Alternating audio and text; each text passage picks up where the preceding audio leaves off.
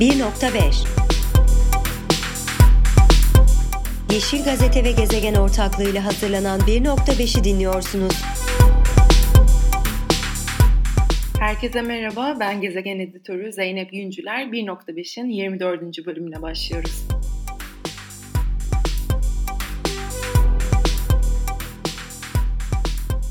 Hacettepe Üniversitesi Biyoloji Bölümü öğretim üyesi ve yangın ekolojisi uzmanı Profesör Doktor Çağatay Tavşanoğlu bizimle. Çağatay Bey hoş geldiniz. Merhaba, hoş bulduk Zeynep Hanım. Hoş bulduk. Geçen yaz 2021 yazı Türkiye'nin dört bir yanında büyük çaplı orman yangınları yaşandı. 49 ilde 299 orman yangını çıktı. Bunlar resmi veriler. 29 ee, 28 e, Temmuz'da da başlayan yangınlarda 181.393 e, hektar alan kül olmuştu. 12 Ağustos'a geldiğimizde Muğla ve Antalya'da ormanlar yanmaya başladı. Buralarda da 124 bin hektar alan yandı. Bu yangınlarda maalesef 8 kişi de hayatını kaybetmişti. Yeniden yaz mevsimine yaklaşıyoruz. Geçen yaz büyük bir tecrübe yaşandı diyebiliriz. Bu yangınlardan sonra siz de sahada uzun bir süre çalışmalar, e, araştırmalar yaptınız, gözlemlerde bulundunuz. Sağ gözlemlerine ayrıca detaylı girmek istiyorum. Ee, ama öncesinde bu yaz Türkiye yangın sezonuna sizce hazırlıklı mı? Yeniden geçen yazki gibi kontrol altına almakta güçlük yaşanacak büyük çaplı orman yangınları çıkar mı? Bu tahmin edilecek bir durum mu Çağatay Bey ne dersiniz? Evet Zeynep Hanım gerçekten şey bu e, herkesin endişesi aslında çünkü geçen sene e, çok e, Türkiye'nin tarihi boyunca yaşamadığımız büyüklükte şiddette yangınlarla sarsıldık. Kısa, kısa bir zamanda bu kadar çok yangının bu kadar büyük yangının aynı anda çıkmış olması hem mücadeleyi zorlaştırdı hem etkilerini büyüttü hem de insanları da daha büyük tehlikelere attı. Şehirlere kadar indi yangınlar. E, dolayısıyla da aynı şey e, tekrar olur mu? E, bundan sonra böyle mi olacak? Bu en büyük endişe kaynaklarından biri insanlarda.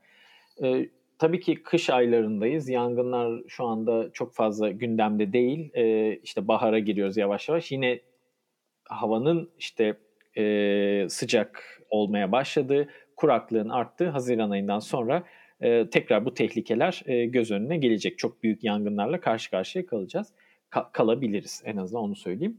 Bu tabii geçmişte de aslında bu yangın e, tehlikesi yok muydu? Aslında geçmişten beri var. E, çünkü çok yoğun bir insan baskısı var ormanlar üzerinde ve bu nedenle de e, özellikle insan kaynaklı yangınlar Türkiye'deki yangınların büyük bir kısmını oluşturuyor. Bazen bu ihmal olabiliyor, bazen bir kasıtlı olabiliyor, bazen elektrik e, hatlarında kopma olabiliyor. Bir sürü sebebi var böyle insan kaynaklı yangınların.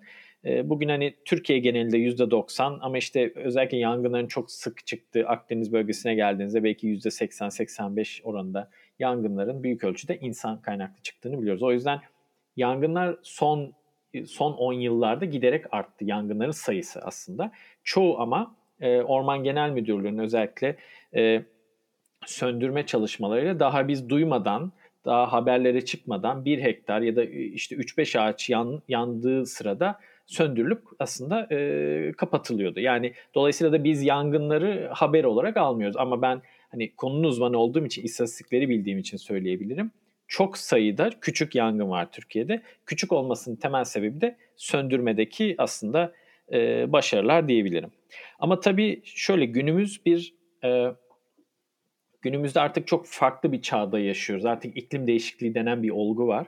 Ve bu iklim değişikliği tabii ki her coğrafyada farklı şekilde etkisini gösteriyor. Bizim coğrafyamızda da e, aşırı sıcakların gelmesi, yağışların azalması şeklinde kendini gösteriyor. Giderek de daha fazla gösterecek. Geçtiğimiz yaz yaşadığımız o 15-20 gün içinde bu kadar çok sizin bahsettiğiniz gibi bu kadar çok alanın yanmasına neden olan süreç aslında o dönemde yaşanan 10 gün civarında yaşanan büyük e, bir e, sıcak hava dalgasıydı ve bu sıcak hava dalgalarının e, gelecekte iklim değişiklikleriyle birlikte çok daha sık ve daha şiddetli ve daha uzun olmasını bekliyoruz. Ve gerçekten çok uzun bir sıcak hava dalgası ormandaki nemin %5'lere kadar düştüğü rapor edildi bazı noktalarda ve %5'lik nemin koşulunda bu kadar sıcakta 40 derecelerde e, en ufak bir e, kıvılcımın çok büyük bir yangına dönüşme olasılığı çok yüksek. Dolayısıyla ne kadar Türkiye yani bu konuda zaten çok övünen bir ülkeydi devlet olarak. Yani biz çok hızlı yangınlara müdahale ediyoruz diye. Bu ama belki e, geçmişteki koşullar için doğru olabilir ama günümüzde böyle bir koşul geldiğinde, sıcak hava dalgası geldiğinde siz eğer e, şeyi tutamazsınız yani özellikle insan kaynaklı yanıcı e, yangın riskini artıracak faaliyetleri kontrol altında tutamazsak artık yangınları söndürmek de çok zor olmaya başladı. E, dolayısıyla da e, önümüzde böyle bir dönüşüm var. Dolayısıyla da gelecekte çok daha büyük yangınlar e, olacağını hemen hemen kesin olarak e, söyle, söyleyebiliriz. Peki gelecek ya bu sene ne olur? Yani spesifik olarak sorarsak aslında tabii ki bir belirsizlik var. Bu sıcak hava dalgası yine olur ama ne kadar şiddetli olacaktır? Kaç kere olacaktır? E, uzun sürecek midir? Bu sene mesela böyle bir iklim koşulu yaşamayabiliriz. Meteorolojik koşulu yaşamayabiliriz. Ama yaşayabiliriz. Dolayısıyla da artık yeni bir çağda olduğumuzu fark etmemiz gerekiyor. Yeni bir yangın çağına girdi Türkiye. Avrupa buna Türkiye'den bir 10 yıl önce girmişti aslında. Avrupa'da hep duyuyorduk. İspanya'da çok büyük yangın, Portekiz'de büyük yangın ve insanlar ölüyor. Yani Yunanistan'daki yangında 4 sene önceki yüzün üzerinde insan öldü. Turistik bölgede oldu bu. İşte İspanya'da 30 kişi öldü. Portekiz'deki yangında 70 kişi öldü ve artık yangınların Akdeniz havzasında birer felakete dönüştüğünü biz zaten yaklaşık 10-15 yıldır farkındayız ve görüyorduk. Türkiye biraz daha geriden geldi. Bunun çeşitli sebepleri var. Ee, belki daha sonra da söyleyebilirim ama en önemli sebeplerinden biri iklim değişikliği burada geç etki ediyor değil aslında. Yani her yerde etki ediyor ama en önemli sebeplerinden biri aslında yanıcı madde miktarının Avrupa'dan biraz daha geriden gelerek artıyor olması. Çünkü biz çok iyi yangın söndürüyoruz aynı Avrupa'daki ülkeler gibi. Ee, bu sene ekstremde o ayrı bir konu. Yangın söndürdükçe ya, ya, normalde yanması gereken ormanlar yanmıyor ve e, yanıcı madde daha da birikiyor, daha da birikiyor.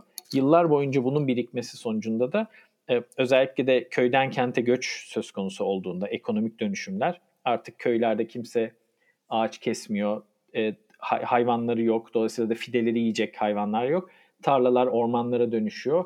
Bir de devletin ağaçlandırma politikaları, bu İspanya için de böyleydi, e, Yunanistan için de Türkiye için de sadece onlar bizden biraz daha bu konuda 10 yıl ilerilerdi. Ve onların yaşadıkları yaşadıklarını biz 10 yıl sonra yaşamaya başladık ve bundan sonra da yaşayacağız bu kesin. Çünkü yeteri miktarda artık bu büyük yangınları besleyecek kadar ormanlarımızda yanıcı madde yükü ve vejetasyon var. E, kesintisiz ormanlar var. Eskiden tarlalarla, başka otlaklarla kesilmiş olan, araları açılmış olan ormanlar artık bütünsel olarak e, ağaçlandırma faaliyetlerinde etkisiyle bütünsel olarak böyle bir blok haldeler, daha geniş alanlar kaplıyorlar. Bu da tabii bir yangın çıktığında, özellikle de sıcak hava dalgası gibi bir şey geldiğinde bunu e, engellemeyi zorlaştırıyor. Büyük yangınların temel sebebi bu. Yani dolayısıyla Türkiye'de Akdeniz Havzası'ndaki diğer ülkelerden bağımsız değil. Aynı şeyi yaşadık. Bu sene yaşanır mı? Bu sene yaşanabilir. Yani bununla ilgili kesin konuşamıyoruz elbette. Koşullara bağlı. Ama yaşanma ihtimali var. Biz sanki yaşanacakmış gibi, bu senede büyük yangınlar çıkacakmış gibi e, hem insanlar için hem doğa için e, bunun önlemlerini almak zorundayız. Hı hı. Evet siz de dünyadan örnekler verdiniz. Aslında geçen yaz e, sadece Türkiye'de değil e, yaz mevsimine girilmesiyle dünyanın birçok yerinde bunu geçen yaz gördük işte Kanada, e, ABD'nin batı kesimlerinde de bu iklim krizinin e, sonuçları kendisini çok somut bir şekilde gösterdi. Buralarda da büyük çaplı yangınlar yaşandı ve çok ciddi e, sonuçlar yarattı. Ben hemen sorumla döneceğim. E, gözlemlerinizden bahsetmiştik. Hemen yangın sonrası buradan yürütülen faaliyetlere geçmek istiyorum. Şimdi bu ağaçlandırma ve alan çalışmaları bu 2021 yazı orman yangınları sonrası en çok tartışılan konulardan biri oldu. Herhalde en çok bunu tartıştık.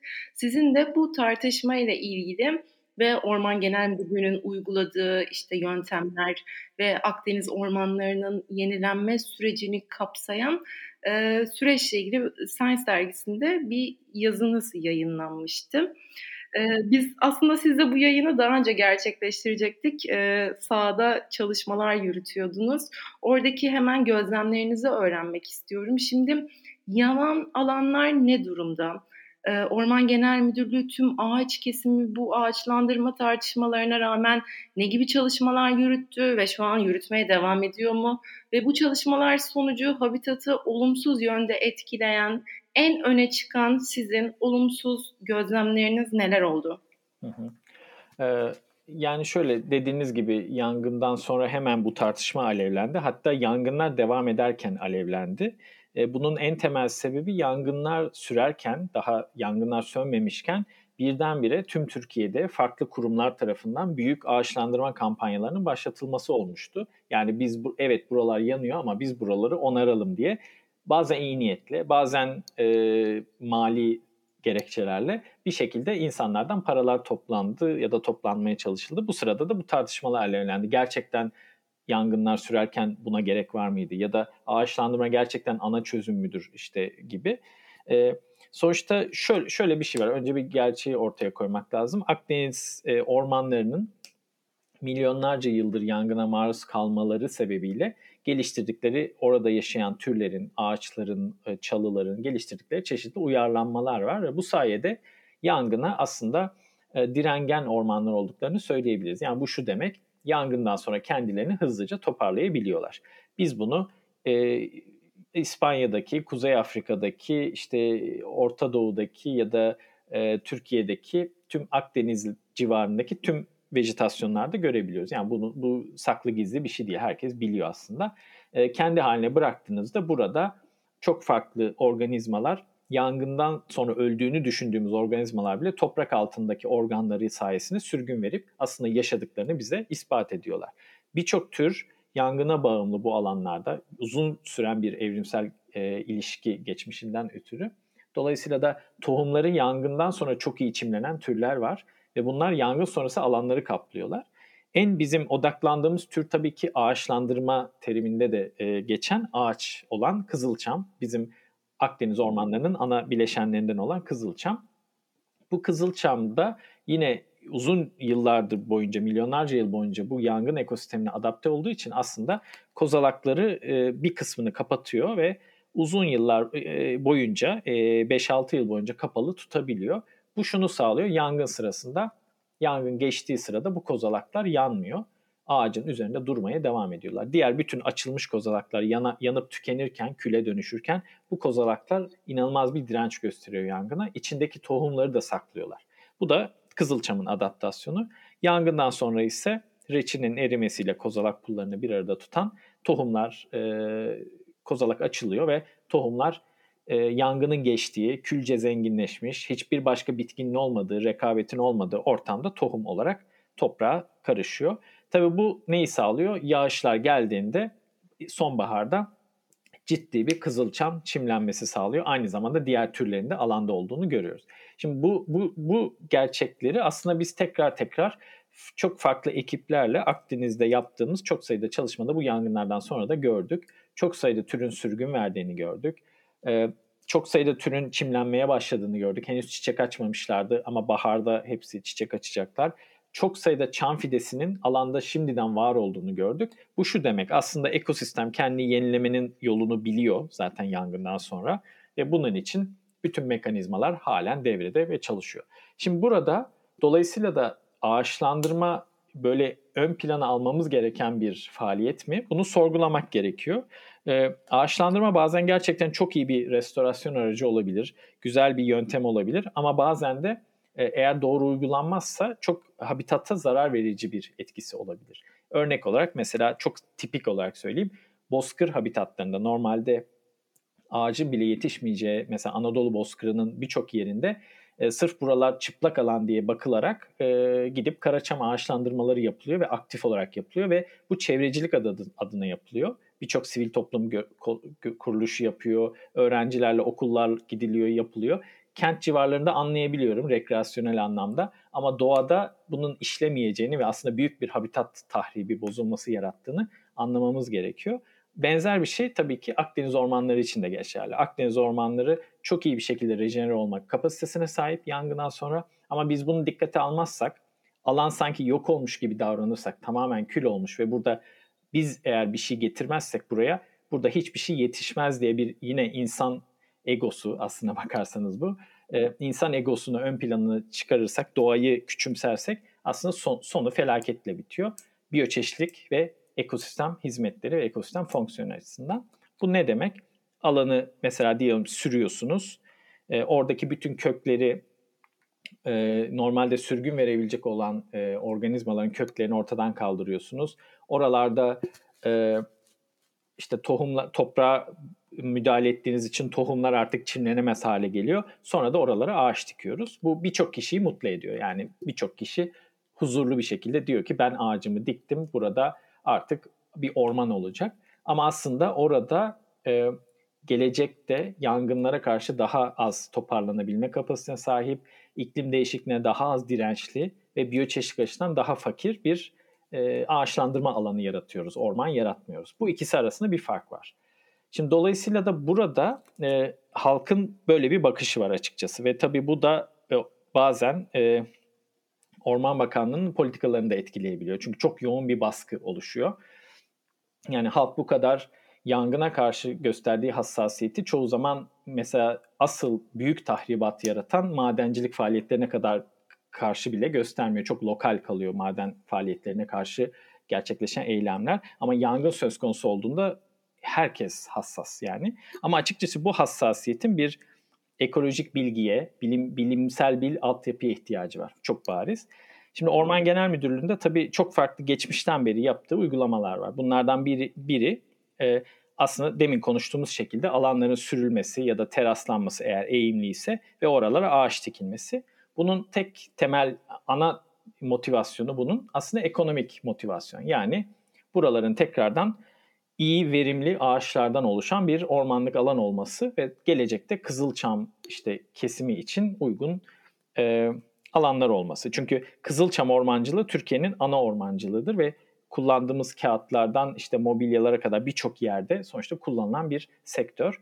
E, çok ciddi bir e, ekonominin döndüğü de bir sektör. Dolayısıyla Orman Bakanlığı'nın temel hedefleri doğrultusunda da Orman Genel Müdürlüğü özellikle sonuçta bu konuda da çaba, çaba gösteriyor.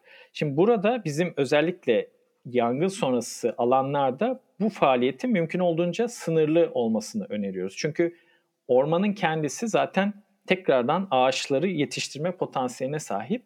Orman Genel Müdürlüğü'nün de zaten geçmişten beri gelen tecrübeleri bunu biliyor. Yani e, bu bilinen bir şey. Zaten o yüzden mesela çok sık uygulanan uygulamalardan biri yangından sonra işte ağaçların kesiminden sonra alanda işte kozalaklı dalların toprak üstüne serilmesi, bu sayede hani kozalak desteğini ve tohum desteğini alanın kendisinden tutmak ve aynı zamanda erozyonu engellemek ve bu sayede alanın kendi kendine rejenere olması. Genelde şöyle yapılıyor e, bu iş. E, bir yıl boyunca bekleniyor. Bir sonraki sene yeteri kadar çam fidesi gelmez ise alana bu sefer tohumlama yapılarak çeşitli yetiştirilen yerlerden tohumların tohumlama yapılarak alandaki çamın varlığı aslında garanti ediliyor.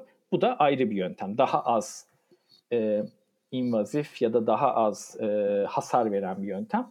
Bu yıllardan beri uygulanan bir yöntem. Yani 1970'lerden beri e, neredeyse uygulanan bir yöntem. Bizim önerimiz ekologlar olarak bu yöntemin doğrudan alan sürüp teraslamaya göre çok daha e, ekolojik olduğu ve alanın restorasyonunu e, gerçekten oranın çamla çam yoğun bir alan olmasını istiyorsak da evet bu yapılabilir bu anlamda. Ama yine de böyle pasif bir e, yöntemle yapılmasının çok daha ekolojik olduğunu, gelecekte ormanların daha e, sağlam iklim değişikliğine karşı daha sağlam olmasını sağladığını ve bize yarattığı, bize sağladıkları hizmetlerin daha da fazla olmasını sağladığı yönünde. Dolayısıyla da bizim gördüğümüz olumsuzluklardan biri bu travmanın yani bu geçirdiğimiz o yangın yangının e, yangın sezonunun aslında bir travmatik bir yanı var. Bu travmanın sonucu olarak da çok hızlı hareket edildiği ve politikacılar tarafından da devlet yetkilileri tarafından da hemen bir savunma pozisyonuna geçilip halka karşı işte biz buraları hemen ağaçlandıracağız diyerek böyle bir e, böyle bir motivasyonla da hareket ederek çok hızlı, gereğinden fazla hızlı hareket edildiğini düşünüyorum. Bu yüzden de hemen birçok yer daha tetkit edilmeden sürüldü, ağaçlandırıldı, sivil toplum kuruluşlarıyla halkla işbirliği yapıldı. Ee, bu şekilde faaliyetler sürdürüldü. Ama burada bu, bu gibi konularda e, sakin olmak lazım, itidalli olmak lazım. Alanın gerçek durumunu incelemek lazım, ekolojik boyutuna bakmak lazım ve sonrasında karar vermek lazım. Bu sene de çok büyük yangın olduğunda mesela bu sefer nasıl yapacağız? Zaten şu anda yangınlar o kadar büyük ki daha ağaç kesimi bir standarttır Türkiye'de. Yangından sonra ağaçlar kesilir, yanan ağaçlar. E, bu bile bitirilmemiş durumda. Yani o kadar büyük yangınlardı ki Türkiye'nin böyle bir kapasitesi var. Ama bu kadar büyük alanlarda bu kadar kısa zamanda bu ağaçları kesme kapasitesi de yok. Yani hani şu anda ağaçların bir kısmı hala kesilmekte ve sezon artık bitmekte. Bu yüzden bir kısmı da gelecek sene kışa kalacak. Yani yazın kesilmiyor.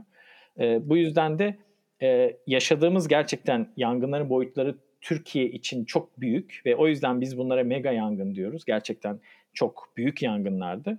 E, dolayısıyla da buna karşı artık bundan sonra yapacağımız faaliyetleri de yangın sonrası yeni bir perspektifle yürütmemiz gerekiyor. Yani 20. yüzyılın getirdiği ormancılık faaliyetleriyle yani o zaman standart olan faaliyetlerle biz artık 21. yüzyılda e, bunla, ormanları iyi bir şekilde yönetemeyeceğimizi anlıyoruz. Çünkü çok farklı dinamikler var artık iklim değişikliğinin getirdiği ya da işte arazi kullanım değişikliğinin getirdiği e, sonuçlar nedeniyle. O, o yüzden en büyük gördüğümüz olumsuzluk aslında e, bu demin dediğim biyoçeşitliliği negatif yönde etkileyecek ve ekosistem hizmetlerini olumsuz yönde etkileyecek faaliyetlerin birçok yerde beklenenden yani beklediğimizden çok çok fazla oranda ve şiddette yapılıyor olması bu bu bir sıkıntı. Bunu söyleyebilirim.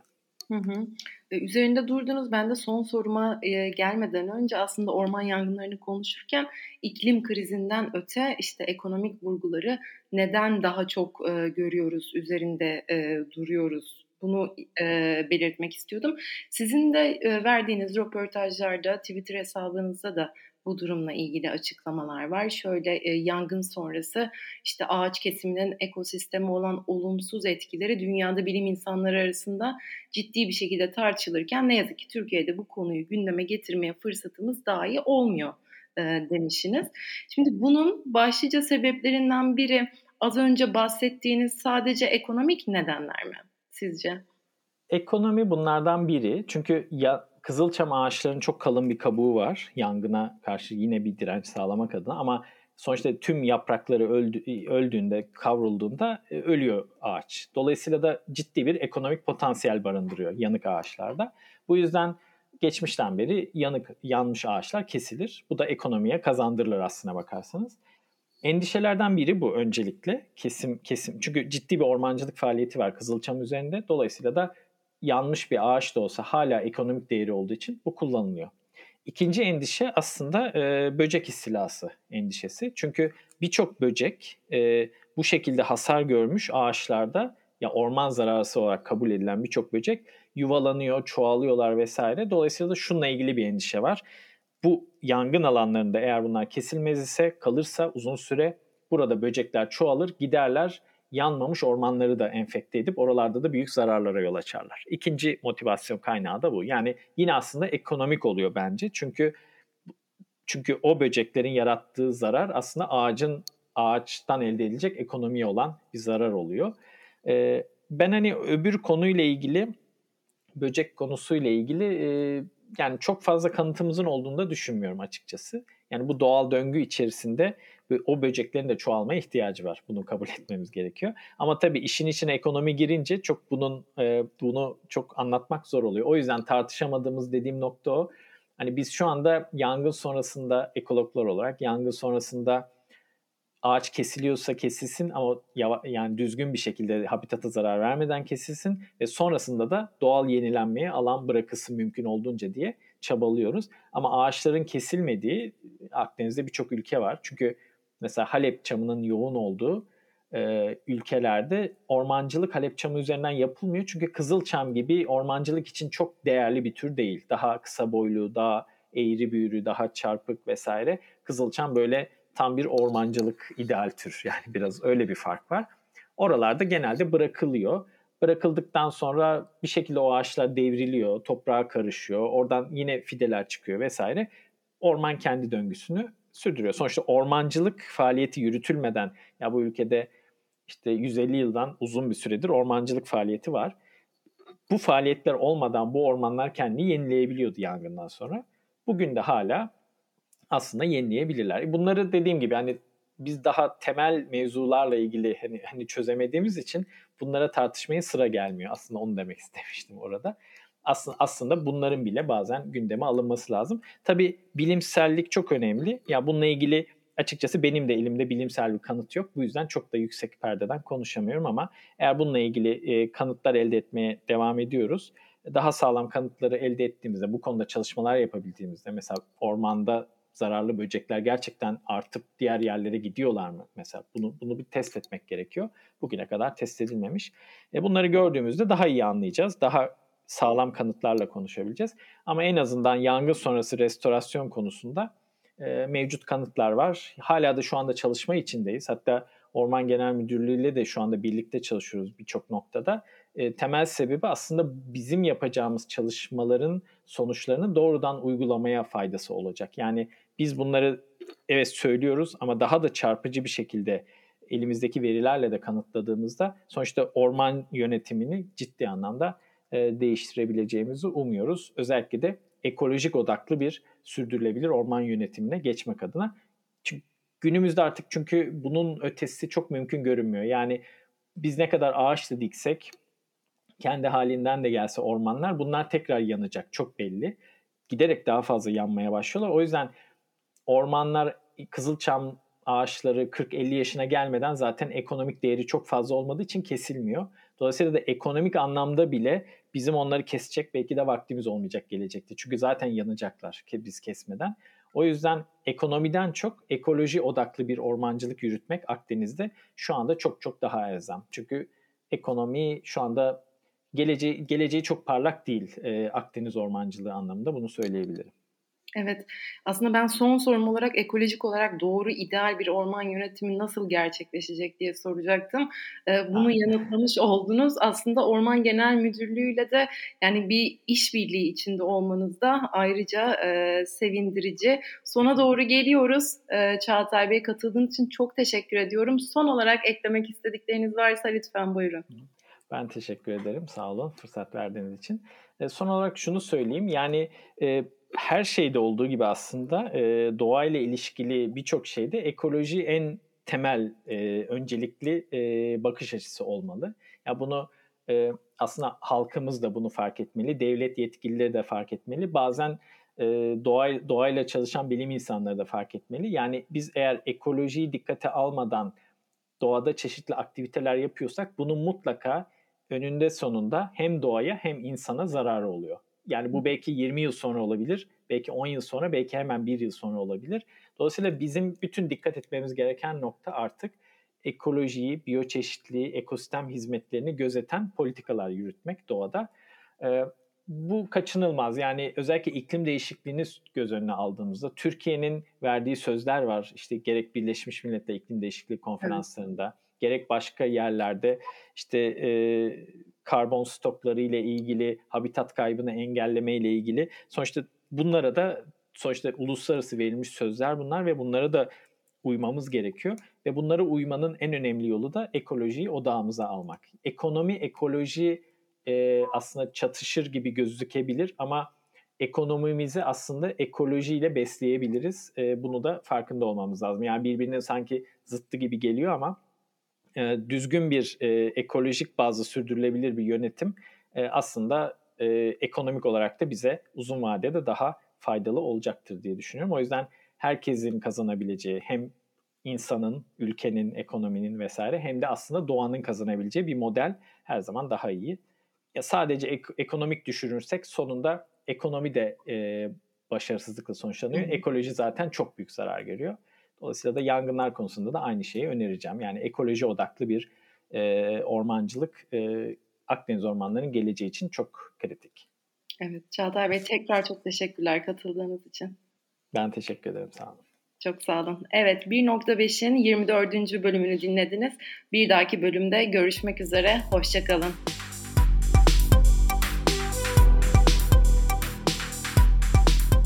Podfresh teknik altyapısıyla hazırlanan 1.5'i dinlediniz.